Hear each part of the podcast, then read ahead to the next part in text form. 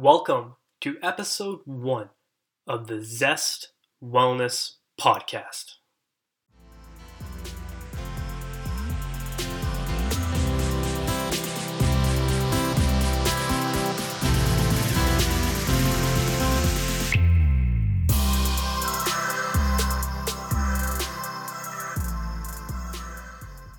On this episode, we had the pleasure of speaking with Dr. Reid Robinson. Reid balances his humble personality with his lifelong pursuit of learning. We covered everything this episode from mental health and thinking well to knowing that we are born to run from our hunter gatherer roots. We talked about how we can really get behavior change through changing our habits and leveraging the power of adding positives in our life instead of always just taking away the negatives. So, whether you are exercising right now, sitting down, or even driving in your car, this is the Zest Wellness Podcast with Dr. Reid Robinson.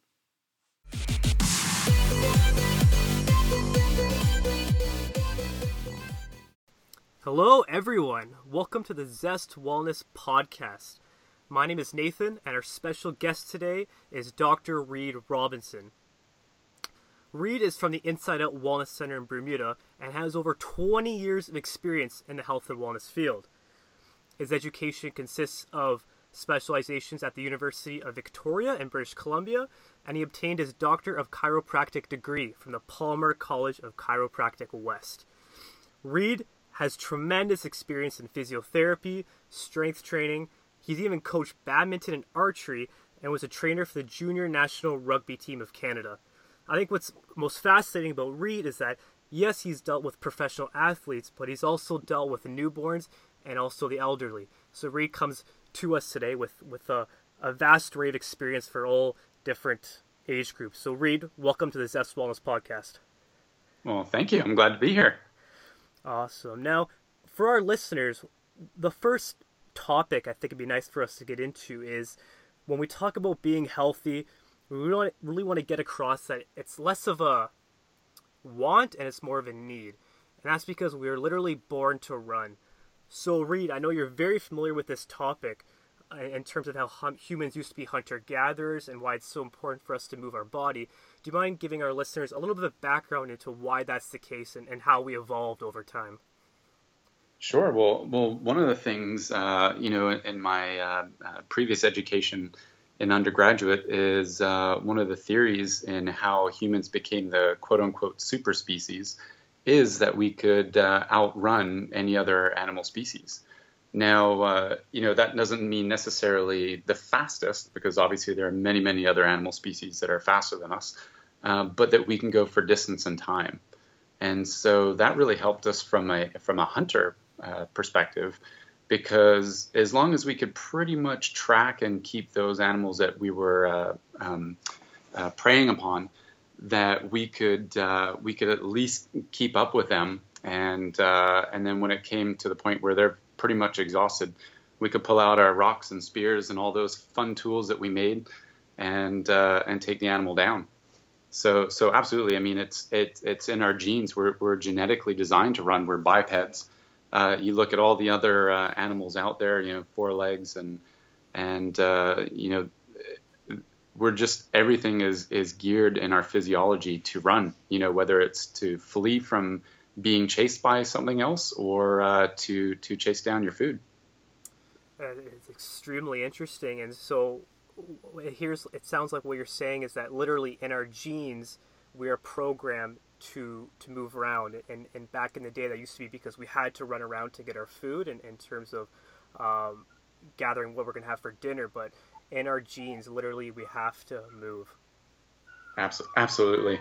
And and the other one thing that you know over the years and years of studying uh, wellness is that we're actually genetically designed for health and vitality. And I think that's one thing that's left out in, with a lot of whether it's wellness speakers or doctors or healthcare providers is that I don't think that they explain to people that we are actually genetically designed for health and vitality. So, as long as you give your body the requirements to be healthy and you minimize or, or uh, get rid of all the toxicities that would go into your body or mind that would prevent you from being healthy, then you're going to naturally always move towards health. And and you know the biological term is called homeostasis. And Marie, you just mentioned a really key term right there. You mentioned the, this term vitality.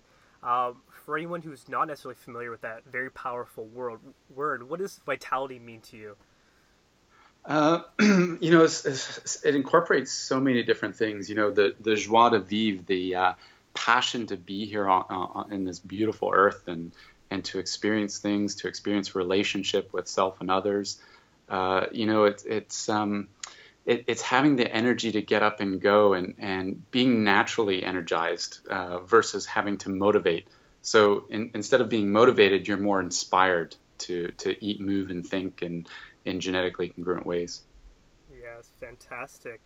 Now, you know, if, if we were looking in a, in a cooking book right now and there was a, a recipe for how to be healthy, uh, as far as requirements go, what, what would you put under those ingredients for what's required for us to be quote unquote healthy or, or live with vitality? Uh, well, specifically, I would say when it comes to nutrition, then uh, the easiest way to think about it for somebody who doesn't have a background in nutrition is think of what you would uh, eat if you're a hunter gatherer.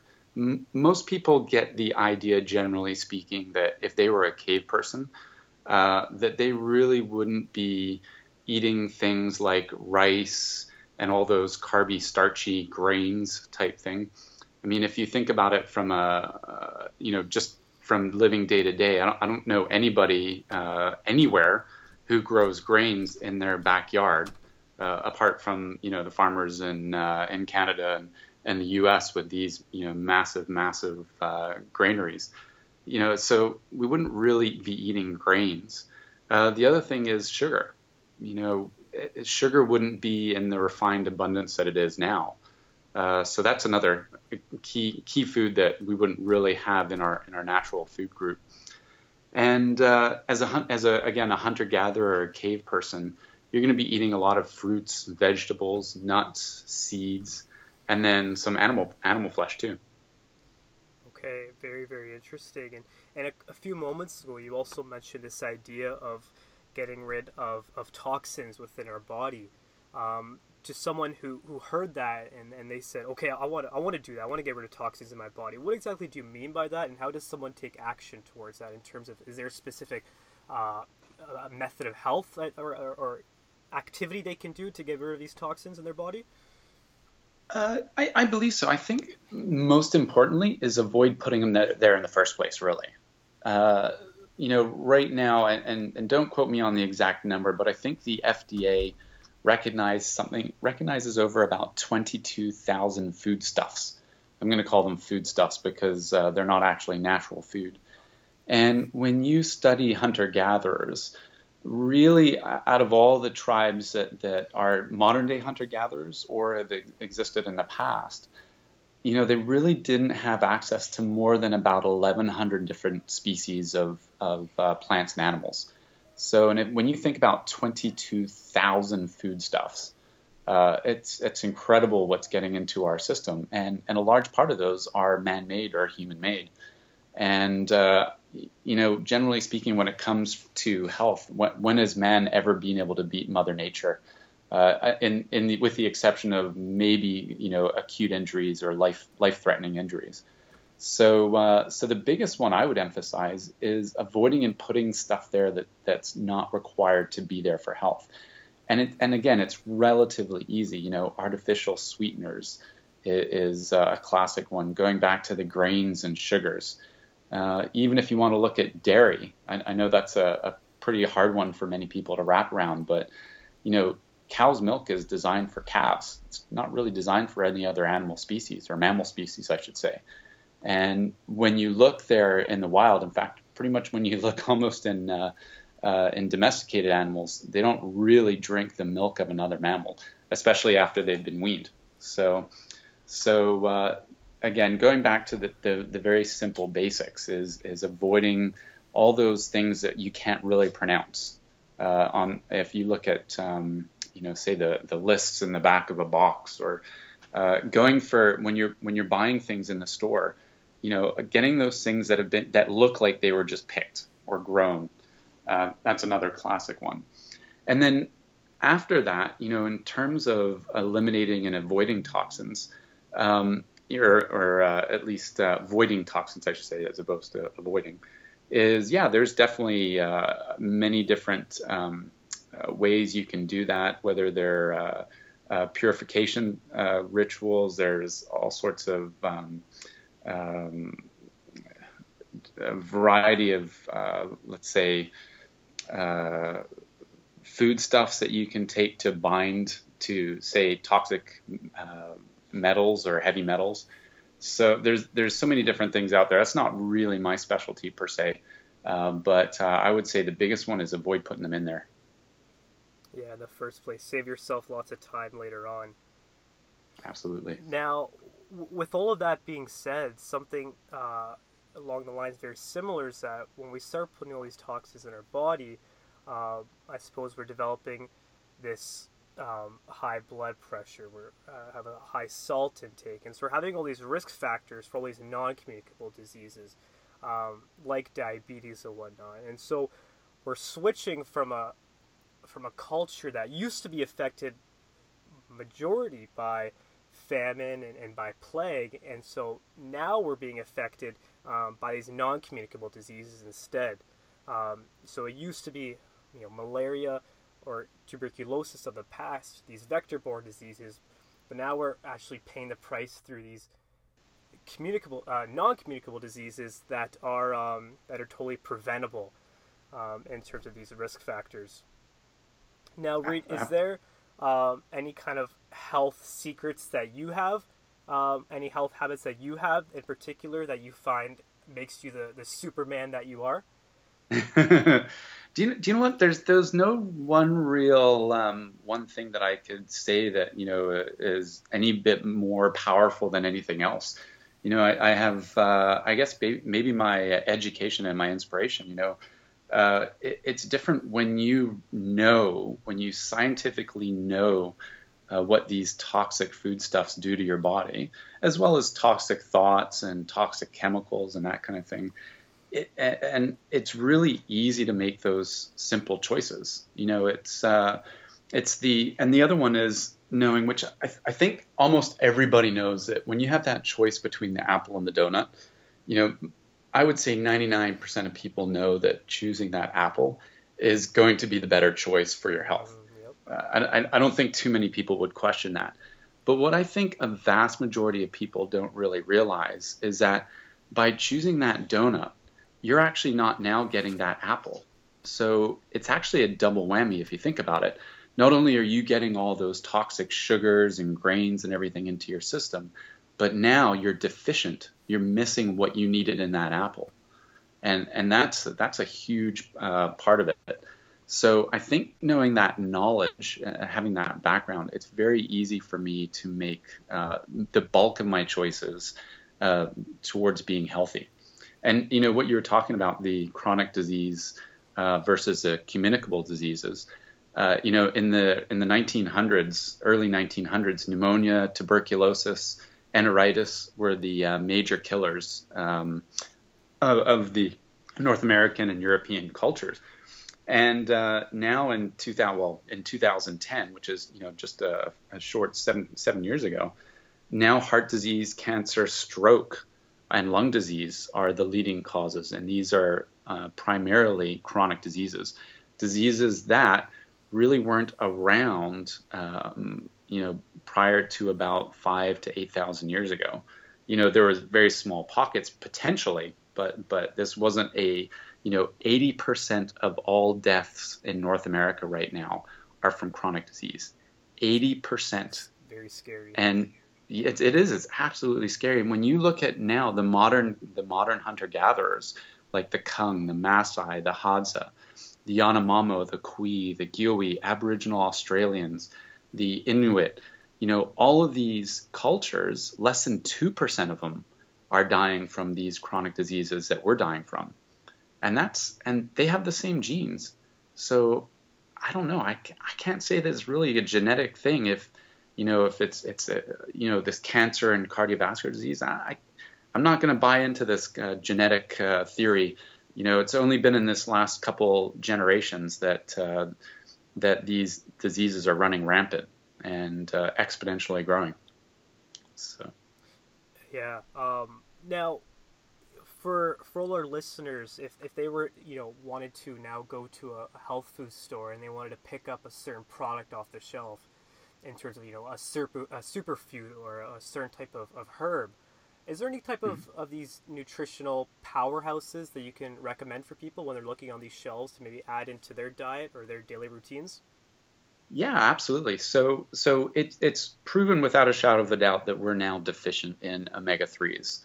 Uh, absolutely, without a shadow of a doubt, the the high grain diet that we're eating is very toxic in omega sixes. Uh, omega six is a essential fatty acid as well, uh, but we're just getting way too much of it. Uh, so, picking up a good quality animal based, ideally fish based uh, omega three uh, would be would be probably your best bet, easiest one to find, uh, and making sure you take that every single day. It has anti-inflammatory effects. Uh, omega threes are found in every single cell in your body. In fact, they make up a good chunk of the cell membrane of those 75 to 100 trillion cells that we're made up of. So absolutely, omega threes, and then uh, probiotics. You know, probiotics are the uh, bacteria that basically live uh, in and on and around our body. And uh, and from a hunter gatherer perspective, if you again measured the the modern day hunter gatherers, they have somewhere between seven and nine pounds of probiotics or bacteria that live in their gut. And right now, the average industrialized person has between one and two pounds. So it's it's scary. You know, those are your first line of defense in um, in if, when it comes to your immune system. So by being deficient in probiotics, you're now not going to be able to fight off those other uh, pathogens that can take root in your system and make you very sick. And and for someone like even myself who who tries to be dairy free and to minimize um, products that are consumed which are dairy, like one might think that if I'm taking out yogurt, there goes my probiotics. So for individuals who are dairy free, is there some, recommend another way that they can ingest their probiotics? Uh, yeah, absolutely. By uh, capsule form, uh, you know, getting uh, a capsule that uh, has a variety of different of the probiotic species uh, that we have in our gut. Not just there. Generally speaking, there's two that many probiotics focus on, but right now there's there's about nine different species that we're deficient in. And so getting something that's fairly well rounded in, in, all the different species that we're deficient in would be would be ideal in a capsule form. And these probiotics along with the omega 3s, is this something that we take once a day, twice a day, in the morning, afternoon, evening? Uh, ideally, if you can divide it into, uh, say, morning and evening with food, that would be ideal again, you're you're trying to recreate what you would be eating as a hunter gatherer. So, you know, as a hunter gatherer, you didn't have the sanitary method of uh, of uh, you know your fruits and vegetables. You, you picked it on the ground and uh, picked it off the ground, blew off any bugs that were on it, a little bit of dirt, and and you ate it right away. So, uh, or you took it back to the um, to the tribe, and uh, if you're lucky, you might got a little piece of it. But but but yeah, so so uh, you know, getting it from a capsule form, uh, enteric coated, so it can get down uh, beyond your stomach, where uh, that can kill a lot of a lot of the probiotics. Now, on the packaging, would it say this enteric coating you just mentioned? The the uh, the very good supplements, absolutely, they'll they'll mention it for sure. Okay, great. Now, for even more kind of practical tips for individuals, uh, a topic that'd be nice to kind of pick your brain about is the concept of stretching. And so we wonder when when you are before you're warmed up and you start stretching before an activity, and, and one might think that okay, I'm stretching, I'm, I'm doing something good. But correct me if I'm wrong. If we don't first have our heart rate high and our muscles kind of warmed up, can stretching actually injure us in a sense? And should we have a certain routine of how we stretch before an activity? Yeah, I'd have to agree with you there. Uh, you know, there's not a lot of research in stretching. I, am uh, a, I'm a guy of science. I, I, like to quote research articles, and And there's not a lot of great stretching articles out there. Um, but absolutely, you know, if you think about it uh, again, just from an evolutionary perspective, if you were um, as a hunter gatherer, cave cave guy, right? You're you're getting out there. You wouldn't go from from you know sitting in your cave or around the fire to all of a sudden an all out sprint, you know, flying up a tree. You might, but that's not going to happen very often. And so nowadays, with our very sedentary uh, culture and lifestyle, you know, we're sitting there for eight to 10 to 12 hours a day and we're just not moving. And to be able to at least get those joints lubricated and warmed up and moving, getting your, your body temperature increased just a little bit, your muscle temperature increased a little bit as well. So, yeah, uh, you know, along the lines of what you're suggesting there is, is getting your heart rate up, going for a walk that doesn't require a lot of, you know, uh, extreme stretching uh, maybe develop that walk into a short jog. And this can be in place. And, uh, and build up your core body temperature and your muscle body temperature uh, before you start doing any stretching. Okay, great. I, yeah, I hope that adds some, some real practical value to our listeners. Moving on to a different gear right now. Um, now, feel free to not answer this question, but if you can, if, if there's any kind of success uh, success stories from your own patients or, or patients that you know from, from other of your, of your colleagues in the past, is there any kind of success stories that we, you can share that can act as, as uh, inspiration for our listeners in terms of someone who you've seen in your clinic and how they went from point A to point B? Anything along those lines. Wow, there's uh, so I'm, many. I'm sure there is more than one. yeah. Sure. Any, yeah, yeah, absolutely. A couple that, think that of one, that, that one specific case. Yeah, Boy, that's a tough one. You know, it, it, generally speaking, for those who really are passionate about changing their lifestyle, and generally speaking, it's more along the lines of people getting into an acute episode and and uh, their mortality starts to to really become a focus on their life. Uh, you know, whether it's they were just into their primary care physician's office and they have all the biomarkers of cardiovascular disease, and you know, they they generally speaking have a philosophy that they try not to use drugs or surgery as their first approach to health. And um, and uh, you know, they they'll ask me questions. You know, how do you stay healthy, and what do you do, and and that kind of thing. And and you know the the few people who really do really have wanted to make a big change in their lifestyle you know by by you know starting a more paleo or ancestral diet just even moving towards that uh, has made big, big differences I, I, had one gentleman who he had uh, all the biomarkers of cardiovascular disease he was diagnosed with it um, he was absolutely against taking any medication for it and he wanted a more, more natural approach. And so uh, we have a 21 and a 90 day lifestyle program. And he tried the, the he started up on the 21 day lifestyle program. And by the end of that 21 days, so many uh, different changes that he noticed in his body, he actually wanted to continue on through the rest, all the way up to a 90 day. And um, at the end of the 90 days, uh, I said, All right, go back to your primary care physician, get retested, and let's see what those biomarkers are doing. And uh, and when he got retested, uh, all of those biomarkers fell within what they call normal limits. So uh, you know, there's a, a, variety of people out there in, in, all sorts of different cases, but uh, you know, I do find people are inspired by you know bikini body or that you know they're getting married or something like that, and uh, we've seen quite a few transformations with that as well. And you made a comment about the paleo diet there. Do you mind uh, briefly covering, kind of from a high level, what the principles of a paleo diet are? Yeah, so what not to eat would be basically dairy, grains, sugar, and salt.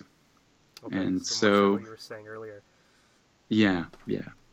Amazing. Yeah, and and and, and those uh, those really are what are affecting our society um, in a mass level at the moment you know, in in the way as wellness practitioners, the way I, or as a wellness practitioner, the way I would encourage people if they were interested in making a lifestyle change is before cutting out those things that they quote unquote love, you know, that sugar that's killing you really quickly, or you know, that uh, Jack Daniels at six in the morning because you can't tolerate work, is instead of taking out the stuff you you love, add some of the things that are healthy before you start taking those things out. So, one of the first ones that I find everybody can do, everybody agrees to, uh, is fresh fiber first. So, you know, before you have that Kentucky Fried Chicken tonight at dinner, can you at least just have an apple or a banana or just a salad? Go go right ahead and eat the rest of that chicken guilt free, but could you at least just eat something, you know, fresh and natural first? And I find as people start introducing that fresh fiber f- first, and you maybe before they have that glass of wine, having a glass of water. And I find that people start realizing that making those healthy choices are actually quite easy. And when they're ready, then they can start taking out the stuff that's not so good for them.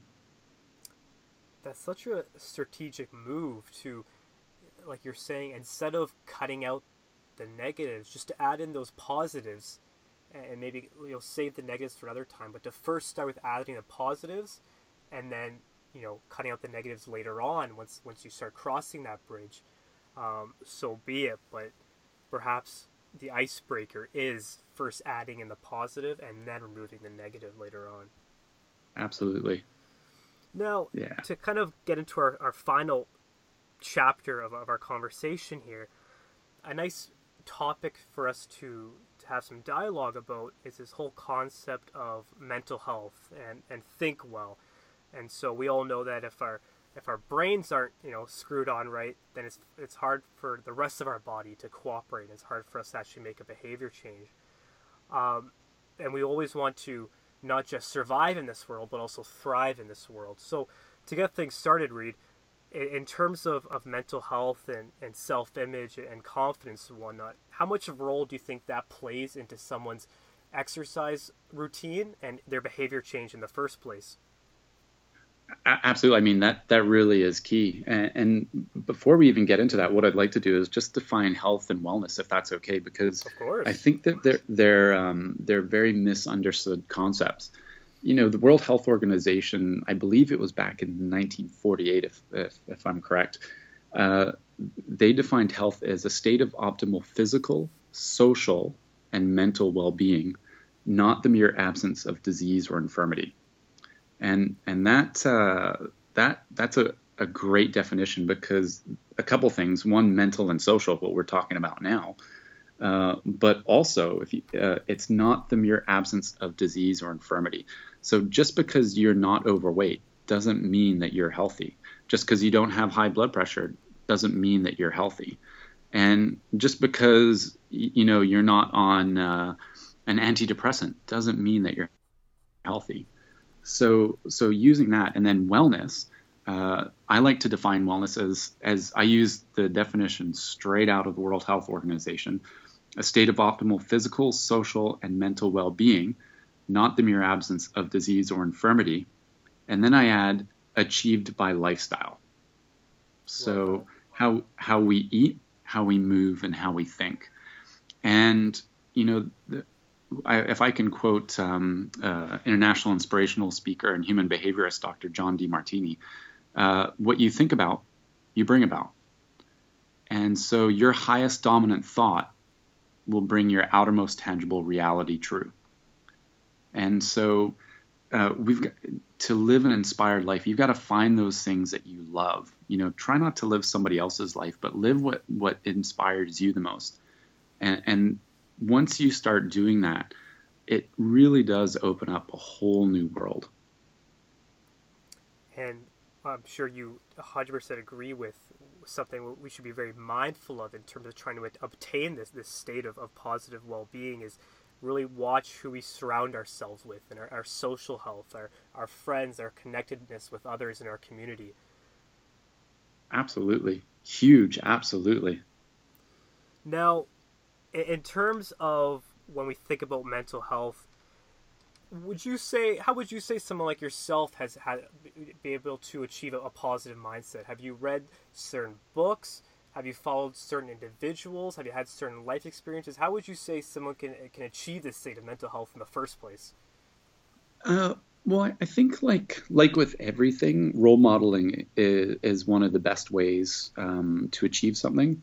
So my role models out there are Dr. John Demartini, uh, Tony Robbins, th- those guys really do inspire me. And, and um, you know, initially it was sort of a more of a motivational thing because I, I, I didn't really have uh, something that I was truly passionate about. So by reading their books, uh, going to their seminars, that that really and doing the homework that's the key doing the homework uh, that's what really helps me to focus in on on my passions what i love to do and what inspires me so so role modeling you know find a role model find somebody whether it's a field that you're passionate about or a sport or something along those lines somebody who you think is spiritually uh, balanced find those people and and talk to them and spend time with them uh, also cutting out those people that are that you know aren't necessarily the best for for our our natural growth. You know, it's um, we we all have those people in our lives, and and sometimes it can be a, real challenge to uh,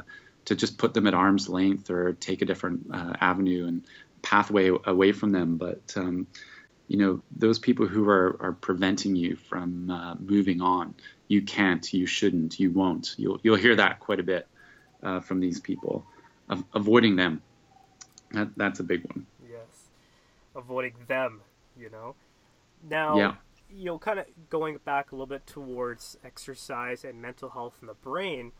Um, maybe too many people don't realize this, but and something you can make a further comment on is that exercise has this amazing ability to actually help us have a, a, better attention span and help with our productivity, help with our stress levels. Do you have any kind of indication as to why exercise would even help our brain because we exercise with our muscles, not our brains. So, so what's going on here behind the scenes?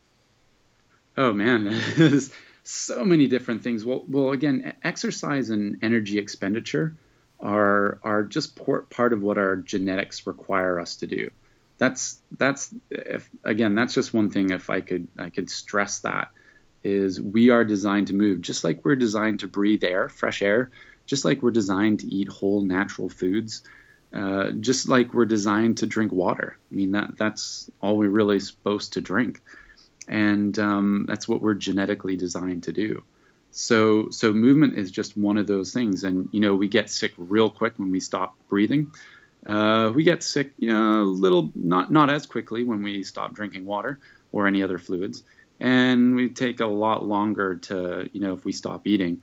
But let me tell you, it just gets a horrible life when we're not moving. And it takes a long, long time to, to actually check out of this world by not moving. So moving is so very important. You know, there's um, if I can give you a few stats, actually, uh, these are some of the ones off the uh, off the top of my uh, head here.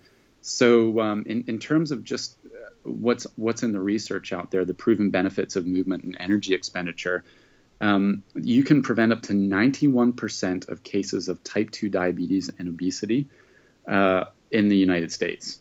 And right now, well, actually, this is a little bit of an older stat, but obesity and diabetes cost about $519 million per day in the US.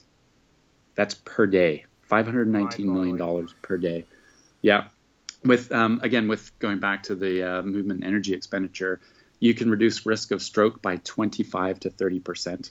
You can uh, prevent up to 50 percent of all stroke deaths. So you can normalize your blood pressure. Again, if you live a genetically congruent lifestyle, your biomarkers are going to be normalized. It's it's as easy as that. Um, you know, you can uh, restore and maintain your heart and blood health, uh, which is again huge right now. Your cl- uh, cholesterol and triglyceride, ugh, triglyceride levels uh, you can normalize all of those things. So so movement is absolutely key, and uh, when you move, you're going to balance out your neurotransmitters in your brain. So you know one of the things uh, I'm, I'm, sure all sorts of uh, coaches and psychologists and therapists will will mention is you know if, if you have an emotive situation get out there and get some vigorous exercising go for a run hard as fast as you can do a couple sprints that kind of thing and then come back and, and have that conversation.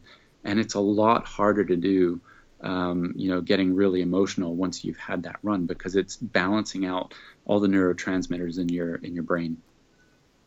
Yes, there's a lot of uh, a lot going on behind the scenes as uh, as it sounds like in terms of that. Now, Reid, we'll we'll conclude with one more question here, and maybe Absolutely. a little bit more of a, a fun kind of question. But if you could only pick one fruit or vegetable and one specific type of exercise to do for the rest of your life, what would that fruit or vegetable and what would that type of exercise be? Hmm. Wow, that's a tough one. so I'm I'm a little skewed because uh, I just grew my first uh, passion fruits. Uh, I've been trying to grow passion fruit uh, for about three years now, and we finally got them last year the hurricane wiped them all out and they were just about to be ready. So oh, no. I, I, am I am in love with passion fruit. okay. So uh, so I'm just gonna go for that. That's not specifically for a health basis, but I love passion fruit and I'm passionate for them. Exercise. Wow, that's a tough one. Specific um, movement. W- a specific movement. So I can't say high intensity or, or anything like that. Hmm, specific movement. Then I would have to say running.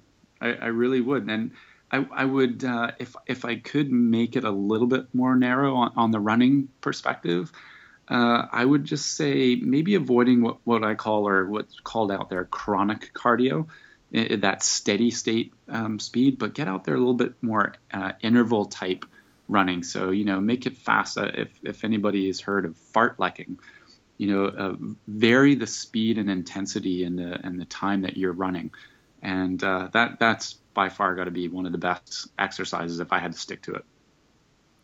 Awesome, Reid. That uh, I, I couldn't agree more with you in, in terms of, of running and, and I suppose the passion fruit as well. Um, yeah. But come, come, on over next next time. Next time you're down, you come on over and I'll uh, I'll give you a few. You bet, you bet. But anyways, Reid, uh, we very much appreciate you taking the time to to help our listeners uh, with their health goals and helping them on, on their health and wellness journey. So, once again, thank you for your time. And just one last thought, if you can leave our listeners with that they can take home with them. Yeah. Oh, okay. So what what can I? Oh, last thought. Hmm. One thought. Well, let's let's go back to what we were talking about. You know, the fresh fibers first, or adding something that's good. Uh, if you're making a lifestyle change, add something positive before you start taking away the negative that's uh, that's that's a big one, and and maybe even if you can when you're out there shopping, a shop full. So before you get to the grocery store, I don't care even if you have to pig out on you know KFC or McDonald's or something like that. Um, just make sure that you're full before you get to the grocery store because you're going to make a lot smarter choices uh, when you're full. And of course, obviously, I I would suggest eating a salad before you get there. And um, and then one of the other ones is you know nowadays we really beat ourselves up quite a bit. And uh, I, if I could just encourage people to, you know, judge your choices based on you how you feel after your choice, um, not really before or during. So, you know, after you've had that salad, how do you feel? How does your body feel? Um, how do you feel about yourself for choosing that salad? And then, you know, conversely, about that McDonald's? You know, how, how do you feel? How does your body feel? How does your brain feel after you just had that Big Mac and extra supersized fries and and uh, 64 ounce Coke? You know, it's um, so judge your choices by how you feel after versus during or before. Fantastic, Rita. I really think our listeners will value that. And until the next time, thanks again for your time. Thanks again, Nathan. And that was our chat with Dr. Reid Robinson. We hope everyone enjoyed it as Reid provided a number of practical tips that we can take with us to apply behavior change in our lives.